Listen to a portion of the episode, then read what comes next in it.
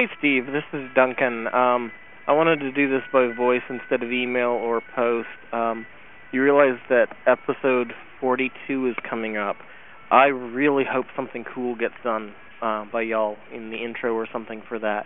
Um, I, I'm sure you get the reference. If not, um, drop me an email. Uh, talk to you later. Bye bye. Escape Pod 42 February 23rd, 2006 Today's story, Practical Villainy, by Janni Lee Simner.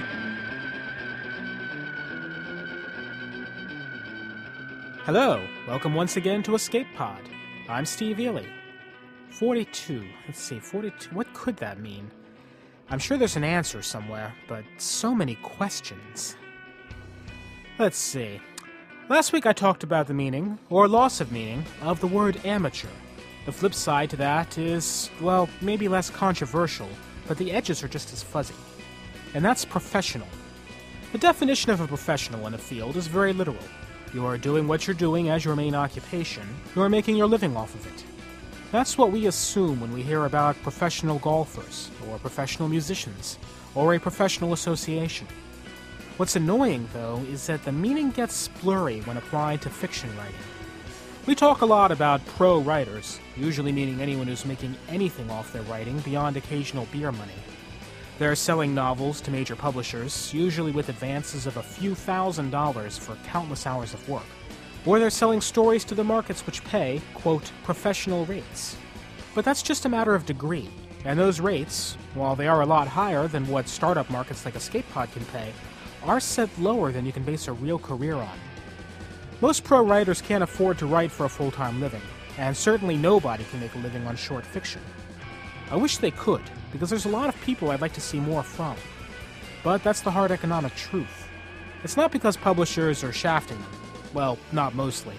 It's because the demand for prose fiction is not that high compared to other forms of entertainment, and the demand is spread among a lot of markets and writers these days. What can you do about it? You can buy the books of the writers you like, and you can support the short story markets that put out the sorts of stories you like to read, and tell your friends about them. I'm not just talking about Escape Pod with that. I'm not even principally talking about Escape Pod. We don't compete with the print publishers. We want all of them to succeed. One of our driving goals here is to get enough people excited about short stories again that you'll want to seek out more. There's a lot out there, including smaller magazines and anthologies, and websites that are putting out original stuff just as good as you'll find in Asimov's or F&SF. The supply is huge. The demand is up to you. You have the power to create new professional markets and writers. All you have to do is want them. And that brings us around to today's story which is also about a professional who adds value to his economy and takes his job very seriously. We present Practical Villainy by Janni Lee Simner. This is Miss Simner's third story on Escape Pod. She started here way back in May with Three Wish Habit, and her story Free Will Baby was our feature for New Year's. She still lives in Tucson, Arizona, and writes for both adult and children's markets. This story appeared last spring in the magazine Say. Have you heard this one? and now you can say that you have. So don your armor and shield of righteousness, and pick up that sword that says truth in big block letters. It's story time. Practical Villainy by Janni Lee Simner. The first thing I want you to know is that I drown those kittens for a reason. Villains rarely do anything without purpose, and I'm no exception to that or any other rule. Irrational, passionate acts are for heroes, with their bright armor and their grand ideas, their conviction that with enough heart they can right any wrong, unravel any curse. My dragons were once well fed on their kind, and their skulls still decorate the spikes above my gates. I can see you don't understand, but no matter. I'll explain, and you will listen. Prisoners always listen when villains tell their tales. I drowned the first kitten because of one of the dragons, the one who slept curled by the dungeon stairs, guarding my first imprisoned princess. The kitten had taken to pouncing the dragon's bright scales. She'd made a game of leaping his flames before they singed her fur. Such distractions wouldn't do. I needed dragons focused on their work. So into the river the kitten went, by the light of the full moon, where any watching hero could see as I held the pitiful creature beneath the surface. The second kitten, she'd been comforting my other princess up in the tower, causing a smile to light her troubled features. That princess's room could be seen from the town, and experience had taught me that heroes respond better to wistful sorrow than joy, however slight. I sent kitten number two to the castle kitchens. She was served in a stew to the tower princess soon after. That took care of kitten and unwanted happiness both. Back then I had one prince imprisoned too, behind the dusty doors of my outdated library, but no kittens had seen fit to trouble him. I also had a daughter, whom I'd raised alone since my wife's death, raised her on broccoli and turnip greens, spinach and Brussels sprouts. Not because I'm a villain, to build strong teeth and bones. I knew she would take over my business when I was gone. For this is a business. A hero might go to such trouble and expense for glory, but to me it's a carefully calculated investment. This much spent on dragons and crocodiles and the upkeep of royal prisoners. That much gained from would be heroes in the town, as they purchased lodgings and food, clues and maps, good luck tokens and miniature portraits of their would be loves. The townsmen gave me a portion of their take, but it was the lesser portion. To any hero's face, they called my town a wretched, God's cursed place to live. But beneath their leakless roofs, watching children who'd never known hunger playing in their well tended gardens, they told a different story. Two out of three heroes never got past my moat and iron gates. They were mauled by the crocodiles, or pecked to death by the ravens, or eaten by the roses. I was proud of those roses. Growing them took a hard earned knowledge of horticulture and magic. For the remaining heroes, the ones the bards sang about, the ones who drew more heroes in turn, I incurred more expense. These men and women walked my winding halls, avoiding stinging spider webs, stepping around poisonous pits and crushing stones, resisting the urge to pull deadly levers. I lost half again here. The remainder came to a three way fork in the hall, the upper way leading to the tower, the middle to the library, the lower to the dungeon. I met them there. And so I did one typical October evening. I donned my most villainous clothes, black boots and black hose, black tunic and black cloak. I listened as the hero approached, footsteps echoing down a hall designed to carry every sound. We meet at last, he said. His name was Sir Corwin, and he'd spent three days in the town, vowing to destroy me and my wicked schemes. Dutifully I replied, There is still time to turn from this foolish quest. I squinted through what Sir Corwin thought was my good eye. The other was covered with a see through patch to make him doubt my vision. Never. He sounded very sure, but his bright armor showed the strain his voice denied, dented by ravens, pierced by roses as it was. Your shining shield is nothing against my sword. Your helm is nothing against my dragon's claws. Now he thought sword and claws were the things to watch out for. So long as the Princess Melinda is not free, I'll never bow to your threats. Melinda was the one in the tower. I cackled the evil laugh I'd spent years perfecting. You'll not have her! We shall see about that. He drew his sword. I drew mine. We fought. He thought it a duel to the death. He was wrong. Enough duels like that, and sooner or later I'd lose. Any tavern gambler knew as much. Instead, I positioned myself carefully and fell. A bit too soon, a bit too gracefully, but he didn't notice that bit. One of two things always happened next. If I was lucky, he'd leave me and run for the princess. Within moments, a dragon would burn him to bone and ash, and I'd be through for the night. I wasn't lucky. He raised his sword to finish me off first. That's when I reached to the tiles beneath me and triggered one last trap. The knight gurgled and fell with barely a sound, a crossbow bolt through his chest. Pity. I preferred when their screams carried to the town, strengthening the fear and resolve of any other heroes waiting there. I decapitated Sir Corwin with a single stroke.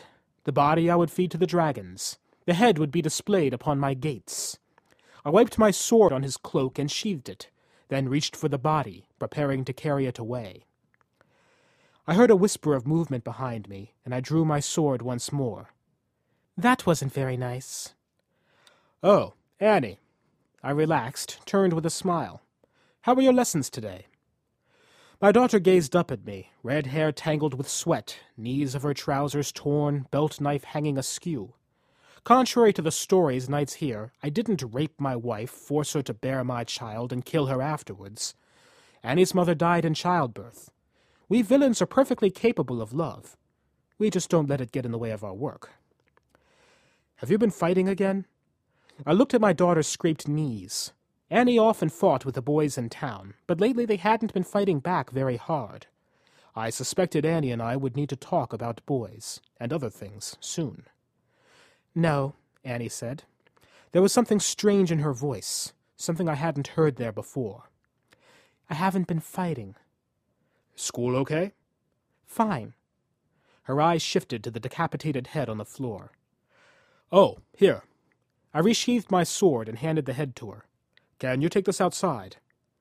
Annie took the head in her hands and stared into its dead eyes.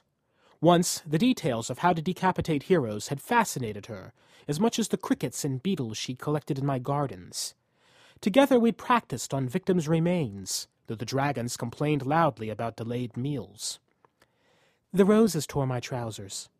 Annie set the head gently down. You know better than that. I taught her young not to disturb the roses or swim in the moat. The roses won't bother anyone any more. I realized her hands were scratched, covered with dried blood. Annie, what have you? For a moment I lost all words, as I never did with any knight. You know how much those roses cost. In time and money both. I know. Yet you still did this? The ravens won't trouble anyone either, or the crocodiles. I grabbed my daughter's shirt, fighting the anger that rose in me. Anger serves little purpose, with heroes or children. What is wrong with you? Annie's face grew strange as her voice, strange and bitter. How can you ask me that? You of all people! Her lip quivered, tears threatened in her glistening eyes. I released my hold. Tears serve less purpose than anger, but I'd always hated to see my daughter cry. Annie, I knelt in front of her, realizing that for the first time she was taller than me when I did that. Annie, what's the matter? The kittens, she whispered. I'd explained to her about the kittens. Had she failed to understand? The kittens were mine, she said. I brought them home. You should have told me. Annie knew she wasn't allowed pets. Dragons, crocodiles, and ravens were all my budget allowed. They were a test. Tests were for killing knights. Tests had nothing to do with kittens. I had to see what you would do. Annie was crying now, tears flowing down her face. I tried to take her in my arms, but she pulled away. The knights are different, she sobbed. They chose to come. I thought that made it okay. I, I thought. She rubbed her nose on her sleeve. I've been spending a lot of time in the library. You and Prince Miles haven't. I was reading your books, she retorted. Did you know that in books heroes sometimes win? That's why they're books, Annie. Stories. I spoke as if she were a small child. Maybe she was, if she didn't understand this much. She stared at the motionless body beside us. The knights choose, she said again, her voice low and fierce. And most of them are stupid. You taught me that, and it's true. But the kittens, they didn't choose, and you killed them anyway. I told you, I said, patiently as I could. The dragon, the princess, the kittens were disturbing them. They had to go. You could have sent them away. They wouldn't have come back, not with the roses and ravens and crocodiles. You chose to. I chose, yes, to run a thriving business, to feed a prosperous town, to build something I could pass on to my daughter. Annie, child, you don't understand. I understand. I understand perfectly. I stood, feeling tired. Go to your room, Annie. I'll tell you when you can come out. A night without dinner would help her think things through. She wouldn't like the idea of starving any more than my townspeople. Go! My daughter didn't move. Now, Annie. I reached for her hand. She lashed out, belt knife between her fingers, and slashed at my arm. Then she ran. Foolish as any hero, I let her go, watching the blood my daughter had drawn drip slowly to the floor. It was my first, my only mistake. I thought she'd return. She'd get hungry. She'd get cold. She'd come back. But Annie wasn't the only one missing that night. When I went to feed the royal prisoners, they were gone too. And my dragons, dragons who'd been raised to trust my daughter as much as myself, were locked in the dungeon, tails tied into knots. Annie was almost as good with knots as with crickets and beetles. She'd done it all in silence while I dueled with my knight in the hall. She'd made no speeches, issued no threats, taken no credit for her work. Heroes always took credit, even as they lay dying. But Annie wasn't a hero. She was my daughter, and I taught her well. I spent a long time rebuilding my business. Two ravens and a single crocodile bought on credit, a poor stepdaughter given me by a minor baron at no charge. Yet my town lies empty now, my people gone elsewhere looking for work. No heroes came, not through all the months the baron's daughter languished in my tower, until I could afford to feed her no more. In my dungeon the dragons growl. I throw them scraps of food when I can, but I never open the door. They are very, very hungry. I know why. I hear tales of a young woman who travels the countryside, rescuing princes and princesses and commoners alike. She works by night, making little sound, leaving no name or explanation behind. The knights have begun to follow her example. I found one, in unheroic peasant clothes, floating dead in my moat one dawn. He'd told no one in the town who he was, and purchased nothing there except a modest meal. Annie hasn't returned, though, not through all the time the Baron's daughter spent slowly dying. Perhaps she had too much else to do. Perhaps she didn't feel ready to face me.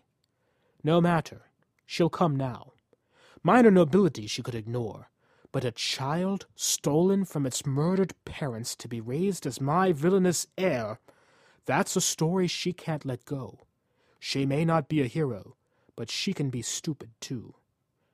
Stupid enough not to realize the tale isn't true. You're a prisoner, nothing more. When Annie's gone, I'll balance my books and decide whether or not to keep you. I won't make any more mistakes. I won't raise any more daughters. But first Annie will come, and we'll fight, and the fight will be fair, not out of respect, but because my daughter knows all my traps. Fair, yet not evenly matched. I have years of experience Annie lacks. Unless she has some tricks of her own, but no. I saw the look in her eyes when she talked about the kittens. She has something of a hero in her after all. We'll fight, and I'll win, and one day my dragons will be well fed and my townspeople prosperous once more. Don't let any hero tell you otherwise. That's the way these stories go. Something scratches at the door. You look hopefully up, but then a kitten mews, and you slump in your bonds, hopeless once more. I know better. I adjust the black patch over my eye and reach for my sword. The kitten mews again, and when the doorknob turns, I'm ready.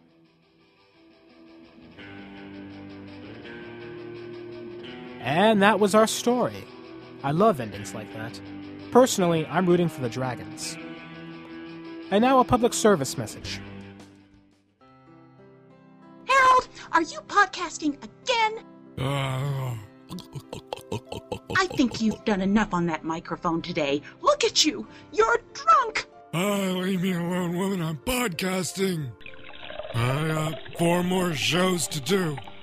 Four more? You've done 15 already this week. That's it. You've got a problem. You need help. I don't need help. I don't need anybody's help. Do you know someone like this? Do you or your spouse have a podcast where the beer flows as freely as the conversation? Then you could be one of the growing number of podcast alcoholics. That's why the Podcast Widows organization has started APA. Alcoholic Podcasters Anonymous is an organization dedicated to help not only those who make the podcast, but those who listen as well. Alcoholic Podcasts Anonymous is a self funded organization committed to educating those who produce and listen to drinking podcasts. You too could suffer from this growing disease and not even know it. If you're not sure, then take the APA test. Listen to the Dragon Page Winging It podcast. If you find that you have an uncontrollable urge to start a podcast where drinking is an integral part of the show, you may be at risk. If you find you cannot listen to Winging It unless you drink along with Michael and Evo, you may need help. If you find that you cannot get enough Michael and Evo each week and often send emails asking for the shows to be released early just so you can play the drinking game, then you could have a serious problem and should contact the APA immediately. Remember, drinking and podcasting do not mix. Go get me some more beer, woman! This has been a public service announcement from your friends at the Dragon Page. Hi, I'm Steve Eley, and I'm a winging it aholic. Quick news. I just got word from Scott Janssens, our submissions editor, aka the Slush God, that we've received our 500th submission tonight. Woohoo! And those of you who are writers, I want you to think about that. We've had 500 submissions. Counting flash pieces, we've podcast 60 excellent stories so far, and we've got another 15 or so in the hopper. Our acceptance rate is about 15%, and we pay the same for unpublished or previously published stories. What does that mean for you? It means you've got no excuse not to send us your best work and give us a shot at it. We want to see it. Escape Pod is released on a Creative Commons Attribution Non Commercial No Derivatives license. Free love for all, with an intact notice of authorship and license. All other rights are reserved by our authors, who get to love you on whatever terms they decide. Our opening music is provided to us by the generous permission of Daikaiju. Our closing music is something different again, in keeping with the story's theme. Many of you will have heard this song on other podcasts. If you haven't, the song is called Skull Crusher Mountain by Jonathan Coulton on his album Where Tradition Meets Tomorrow. I own the album, it's great. And he also releases on a Creative Commons license. You'll find a link to jonathancoulton.com on our website, or you can find him at CD Baby or iTunes. So that's it for this week. Remember to use your powers for good, and have fun.